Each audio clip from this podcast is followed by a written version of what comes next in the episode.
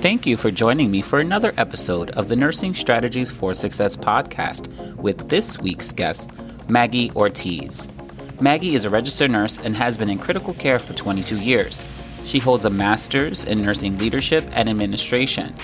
Maggie has worked in a small community hospital, level 1 trauma, ICU, ER, PACU, IR, and cath lab as a staff nurse, local agency nurse, and traveler. Maggie has been an expert witness for medical malpractice and administrative law for over the last five years. During her short stay as an investigator, things came to light about the lack of due process extended to nurses and drove her passion to advocate for nurses. So let's welcome Maggie to the show. Welcome to the Nursing Strategies for Success podcast, brought to you by The Nurse Speak a show where we rally some of our nation's greatest nurse leaders, educators, experts, and advocates to tackle some of our greatest challenges that the nursing profession faces. My name is Damian Jenkins, and I'm your host for this show. So sit back, relax, and get ready to learn that nurses can do anything.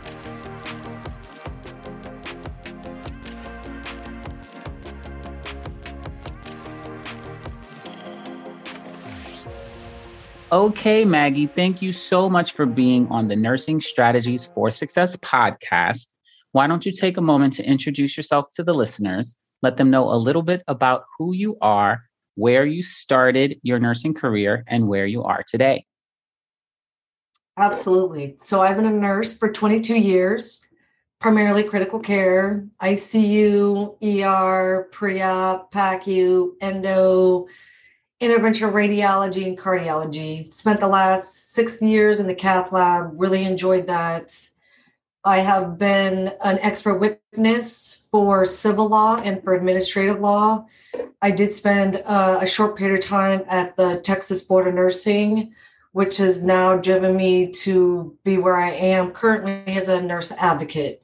So I try and advocate for nurses that are under investigation uh, by their Board of Nursing and then I go to the Capitol to try and make change so that if a nurse is under investigation, they get a due process.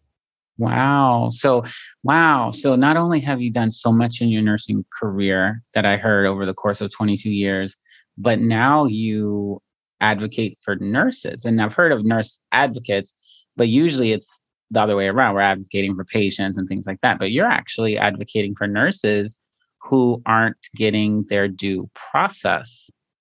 So that's very interesting. And I really want to pick your brain a lot about that. So, um, first of all, thank you for your service because that's incredible. I know that I've watched colleagues get kind of drugged through the legal process when there have been mistakes or accidents that happened, whether it was their fault or not. Um, and many of them lost their jobs and even had you know suspensions on their licenses to be found not guilty or have nothing to do with it later. And during that time, no one seemed to be in their court, which is very interesting. So, well, here we are. This is the Nursing Strategies for Success podcast. And we always talk about what are some of the challenges that faces our profession.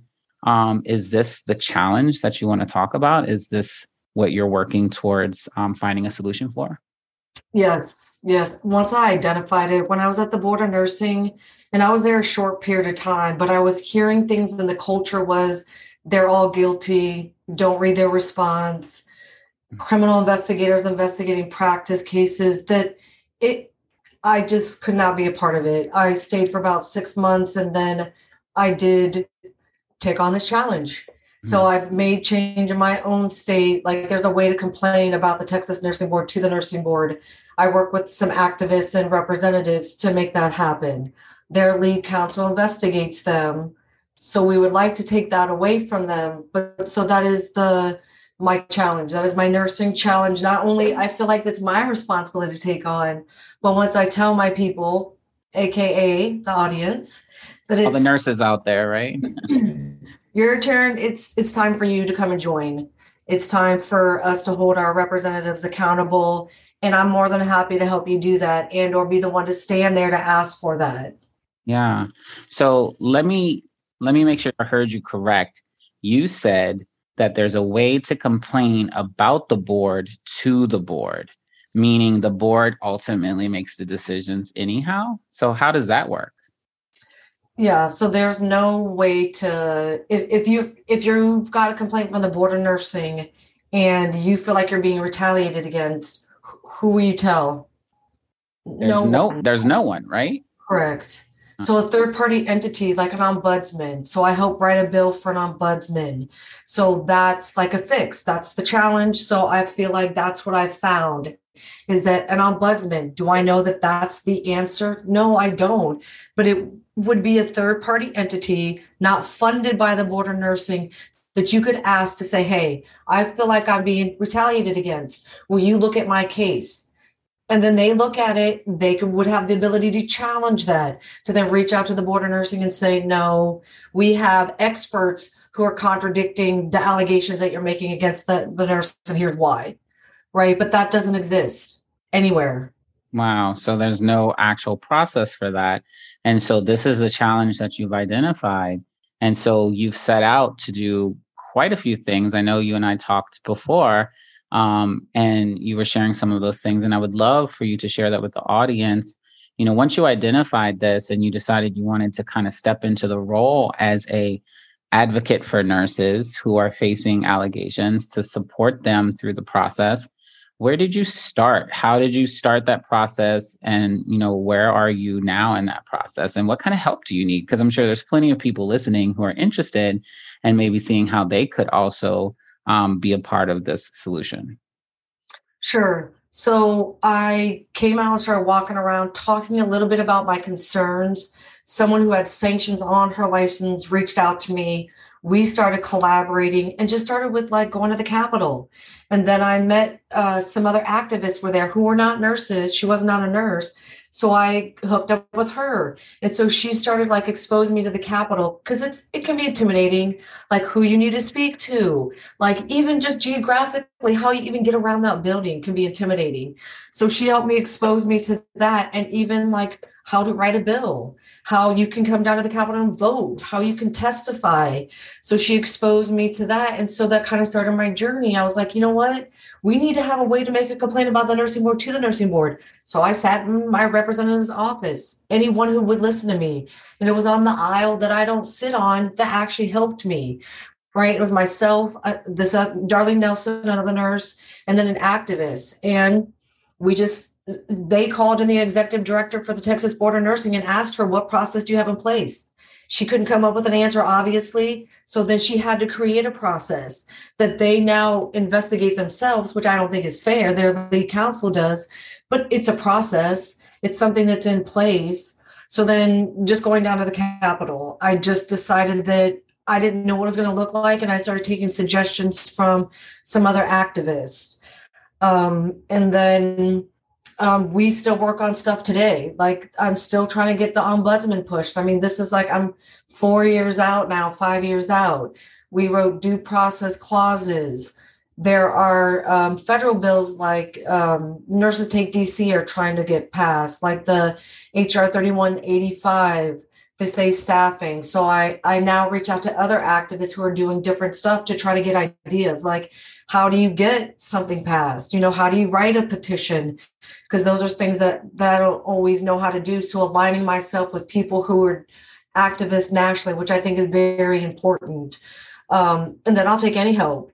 If you're in your state and you want to, I'm trying to get uh, advocates from every state.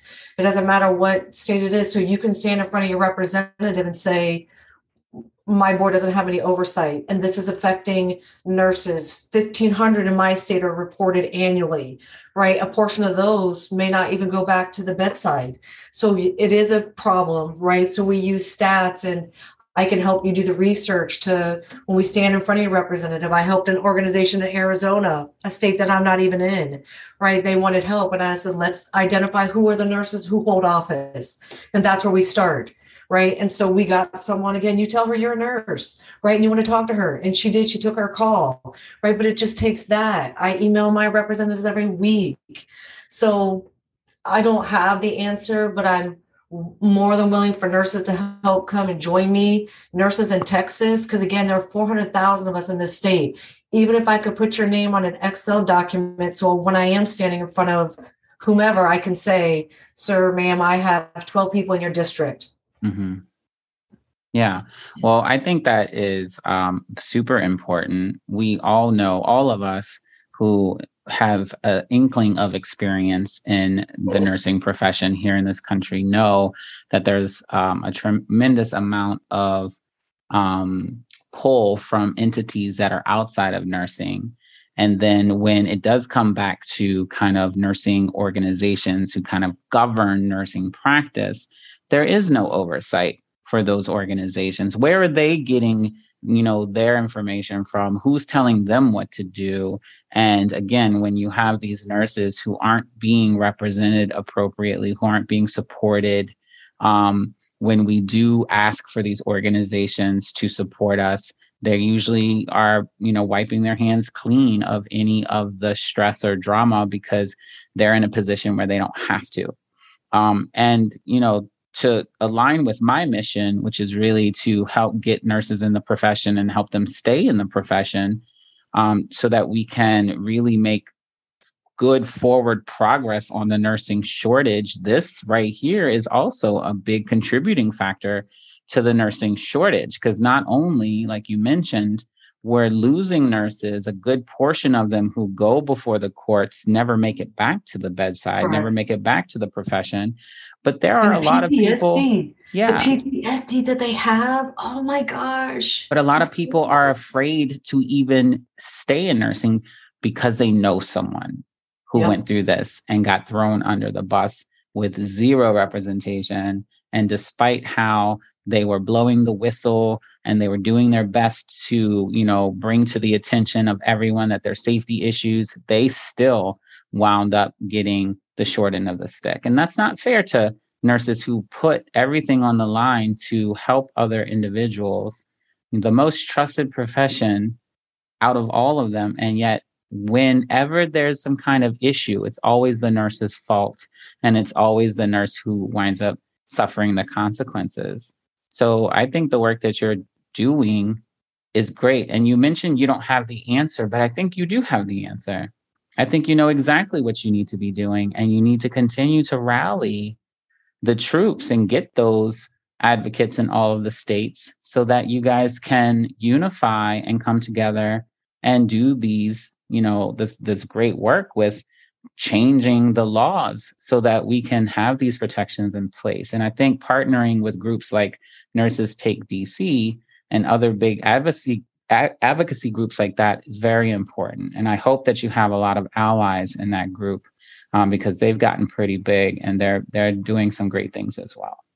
I agree. I mean, they dumb it down even like you can go and they can show you how to even look at a policy up if you want to see if someone in your state is supporting a policy. I mean, they do great work, videos, reporting state staffing issues. So we all do like a different piece right? And so us all collaborating and coming together because we are the largest workforce in the nation and it's time that we have a seat at the table. The other thing is getting nurses into office is another thing. I'm really about that.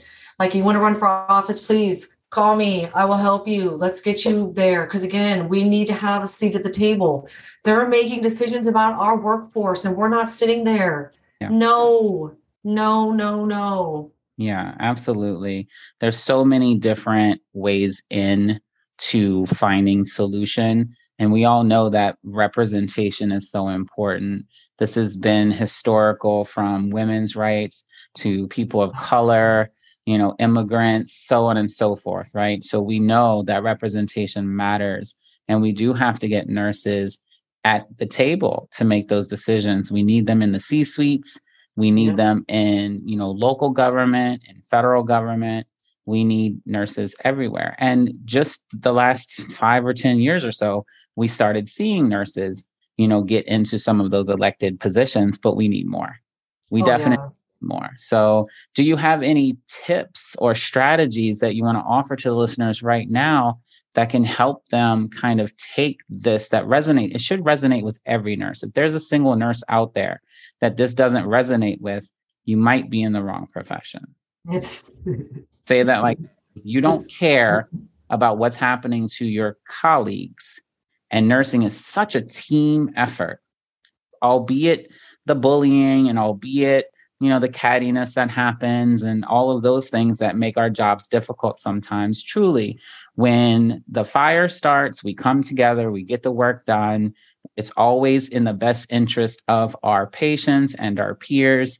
We can do this so if you don't feel like this is a issue for you i would challenge you to reflect on that deeply and and come to terms with the fact that we're all involved. So what strategy do you have to offer if someone wanted to get started to be more of an advocate like yourself or maybe even um, take up advocacy in their local areas? So I always tell nurses or anyone who represents me, like Google that, type in your stuff, and then you have your representatives. Start with them right? They'll it'll normally link you to most of them have a page where you can just it, they really dumb it down. You put in your first name your lot and just tell them i'm a nurse in your district what are you doing for me? I want to actually talk to you. Normally it'll be their chief of staff that will reach back out to you. And just say and if you know of a bill that you want passed like you know hr 316085 and your representative's not a co-sponsor ask them why. Mm-hmm. Ask them why. Why aren't you co-sponsoring this? Because you sure can. And if you need help doing that or you don't understand why i'm here to let you know. Call me i will not be voting for you. Don't underestimate that ability. I do that every week. Copy and paste that in a word document. Don't reinvent the wheel. You know what i mean? It doesn't have to be a lot of your time. I'm talking about 15 minutes a week. Really. I mean i tweet them. I instagram uh, everyone all these people are on twitter. The last thing that they don't want you to do is call them out on twitter. Right. Right. So just start there. Who represents me? Okay. Great. So once they do get in touch with the representatives, right? Then, and you said, you know, make notice of any bills that they're aware of. Um, so my ask for you is do you have a one stop shop that nurses can go to to get this information, like a web page, a landing page, anything like that? I do have a website, and that's actually a good point. I will make actually a blog because I do have one that talks about you know going to the Capitol and stuff. But I'll even put one in there, like you know I'm a nurse in your state, and I'll put in the language that you could copy and paste. Absolutely. Um, so I'm an advocate for nurses. Yeah, because again, I'll make it as easy as possible right and then have them you know reach back out to you or even like an email or even that they know that you're on their radar right it, maybe they don't get back to you but they now know that okay you and 12 other people are going to reach back out to them. They're not going to forget that right? And then actually follow through on that right? So this is where the advocacy piece comes in just like us nurses when we're when we're really trying to elicit that positive change for our patients we keep circling back. We don't just do our due diligence address it once and then forget about it. No we got to keep coming back to it. So you know i would say put it on your calendar mark off some time block off some time once a week so that you're doing that so that you are reaching out to your representatives on the local level the state level and the federal level and really just constantly put in their ear that these are issues we want answers we want solutions and if they have none, then they need to listen to nurses for them. And if you're a baller like me, you can go down the Capitol and just stand in their office. And actually, that's my house and not theirs. And I remind them of that. So I love that. That is our house and not yeah. theirs. You're a visitor, my friend. I voted you there. You're not staying. so uh, that is music to, to, my ears. That is music you live to my in ears. the Capitol? Go. I live in Austin, so I'll go down there. Right when they were everyone screaming on the 12th, I was on the steps screaming on my Capitol as well with the rest of the nurses, reminding them that this is our house. Right. That is music to my ears, and I also want to remind everyone that that goes for the same thing for any kind of um, position of power. This is managers. This is mm-hmm. charge nurses. This mm-hmm. is CNOs, DONs, CFOs, presidents, right? You're all chosen to be there by other people. And those other people, if you don't represent them well or don't perform to the standard that everyone is expecting you to, you are replaceable and we can move on to someone who will fulfill the role. And there's no and reason reportable. why. I want people and to reportable. Yes. There is under the Nurse Practice Act in every state, if you choose to be a CNO or you choose to be a leader, you're taking on additional NPA rules and regulations that don't apply to me when I clock in as a staff nurse. So remember that. And I tell people report their conduct. Because if they're not creating a safe environment, you know what that's affecting? Patient safety, which is reportable to what? The Board of Nursing. If they're asking you to flow to environment that you don't have the education, knowledge, and training, and even under the disaster clause under your Board of Nursing, it clearly says that if you don't have the education, knowledge, and training, and I'm quoting that, you're not allowed to be in that unit as a primary caretaker. Quote the Board of Nursing and use that against them and ask them, Are you asking me to violate the NPA? Mm-hmm. I'm just asking you. Right. Are you asking me to violate the Nurse Practice Act? Those words must send shivers down directors' spines when they, they hear like that. Me. I'm sure they don't. I probably would be like, Did you just say that to me? But guess what? I've been the person to say the same thing. I've been in your shoes. And sometimes you have to pull those cards. Sometimes you have to say, wait, whoa, whoa, whoa. I understand that we need to make money. It's a business. I understand that I have to show up, do my work, be professional, prudent, do my due diligence, yada, yada, right? Keep the peace. I get it. But there's a certain time where I'm not going to do what you want me to do because it is going to violate the laws, the rules, the regulations, my moral compass or ethics. And at that point, I have to make a decision. And I know, yeah, because if and, your conduct gets reported to the board of nursing, and let me say this again, if you do not file safe harbor and or ADO, which in some states the board of nursing will have to look at the conduct. And let me repeat that again: if you file safe harbor, the board does not look at the conduct because you said, "Hey," and if someone reports it, they're going to come back and say, "You file safe harbor. We're not looking at this conduct." If you do not file safe harbor, the board of nursing has to look at the conduct and most likely will sanction your conduct. Hmm. So can you just explain for the listeners, for those who may not understand, what does safe harbor mean?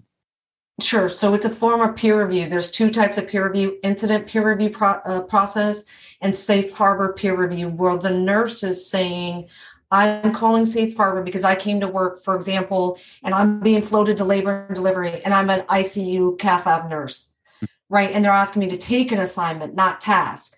Hmm. I file safe harbor." Because they have one nurse and there's 12 laboring moms, right? So I say, I'm going to file safe harbor. I'll take care of patients, but anything that happens to them is on you guys and not me because I'm not educated to be in this unit, right? Or you're asked to take 12 patients when you should only have four because, you know, five people have COVID. So you come to work and you say, I'm going to accept assignment. I'm filing safe harbor before you take report on these patients and then a peer review process is initiated. It's paperwork that's uh, put out by the Board of Nursing.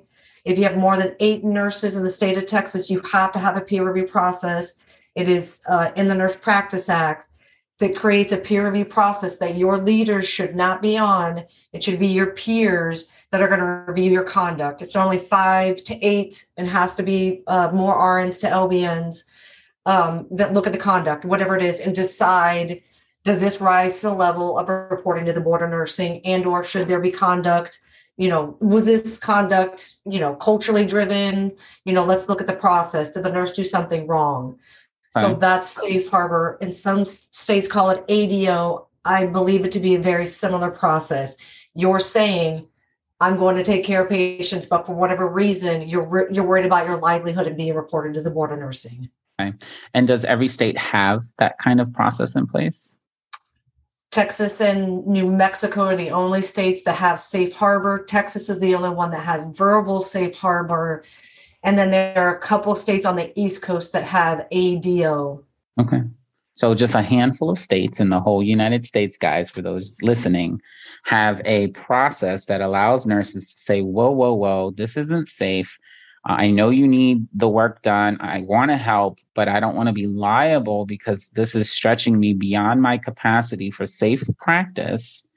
And they have protections for that, um, but just a handful of states. So, right here is where is a I think a great starting point that every board of nursing needs to develop a process like that so that their nurses can be protected against the money hungry hospitals and healthcare organizations who refuse to pay the staff what they deserve and put in place the incentives that other organizations spend quadruple the amount of money on to recruit their staff who do less impactful work. So it's really time to start paying nurses what they deserve and give them the, the services that they need to protect them. So I think that's a great place to start. Think about that um, young lady, that LVN, Christina, and I'm I can't remember her last name. She's the LPN that was in that long term care facility. She had 32 patients. The one, so imagine if she came in and said, "I'm going to take care of these people, but I'm going to file safe harbor." This may not. She may not even be, be in the situation where she's got a bracelet around her ankle right now. Right, I mean, that's how crazy. is that? I mean, Losing her, losing her license, right? Oh, Not being able to be a nurse anymore. Correct. But even I want not just safe harbor, there should be just peer review in general, like Texas does. Because again, you leaders should have to use that before it rises to the level of the board of nursing. Now, if a nurse injects air, does something, then of course, yes, you should go right to the board of nursing. But if it's something that maybe five nurses have done, do Right. peer review process. As long as it's less than five minor instances, the the board of nursing in texas says then that falls within the ability to call for peer review. It alleviates the organization literally in the language of the policy in the uh, position statement. It says it alleviates the, the organization's responsibility to report to the board of nursing if they utilize the nurse the peer review process appropriately. Right. so safe Well- harbor peer review are two things that every nurse should be pushing for in their state. I agree Yeah, I think that's incredible place to start. So, look, Maggie, um, what's your website where people can find you so they can learn more? Uh, they'll be looking for that blog article you just promised everyone. So make sure you get that posted. Um, and then I can always update the show notes of this episode to include all of the ways to get in touch with you and links to those articles. So where can they find you? advocates for nurses. It's either number four or FOR. I have a, a landing page website I just got up. So please reach out to me and I will put that blog on there with, you know, just copy and paste out of there and send it to your representatives. And any nurse that wants to do some advocacy work or needs help, please reach out to me. I do have a Facebook group for nurses, you know, who've been touched or been reported. So um, come on down. Love to have you. Awesome. So advocates for nurses, is that at dot .com? Yes, yes, absolutely. For nurses.com. What's the name of your Facebook group? Advocates for nurses. I don't get crazy. What's my email Perfect. address? Advocates for nurses at gmail.com. Perfect. And then do you have like Twitter and LinkedIn and all of that? All the same uh, handle. And then Maggie um, Ortiz at on LinkedIn, right? Yes, yep. And I think that I have my advocates linked to there as well. All right, perfect. So you hear that, guys? Lots of ways to get in touch with Maggie. Maggie, I want to thank you so much for being on the Nursing Strategies for Success podcast today. I really enjoyed our conversation. I learned a thing or two, and I'm really excited about how I can start reaching out to my representatives to see if we can get some of these issues addressed sooner than later. Thank you so much for being on the show, and I can't wait to collaborate with you soon. Have a good day. Alrighty. Take care. Care. Bye. And that concludes episode 13 of season two of the Nursing Strategies for Success podcast with this week's guest, Maggie Ortiz. We hope that everything that we shared for you in today's podcast will help you protect yourself and advocate for nurses to find due process. We need your help. If you would like to connect with Maggie, all of the ways to connect with her will be in the show notes of this episode. And as always, if you have any questions about anything that we covered, please go to thenursespeak.com forward slash contact and get in touch with me. I would love to have a conversation with you. So until next episode, take care, be well, and remember that nurses can do anything.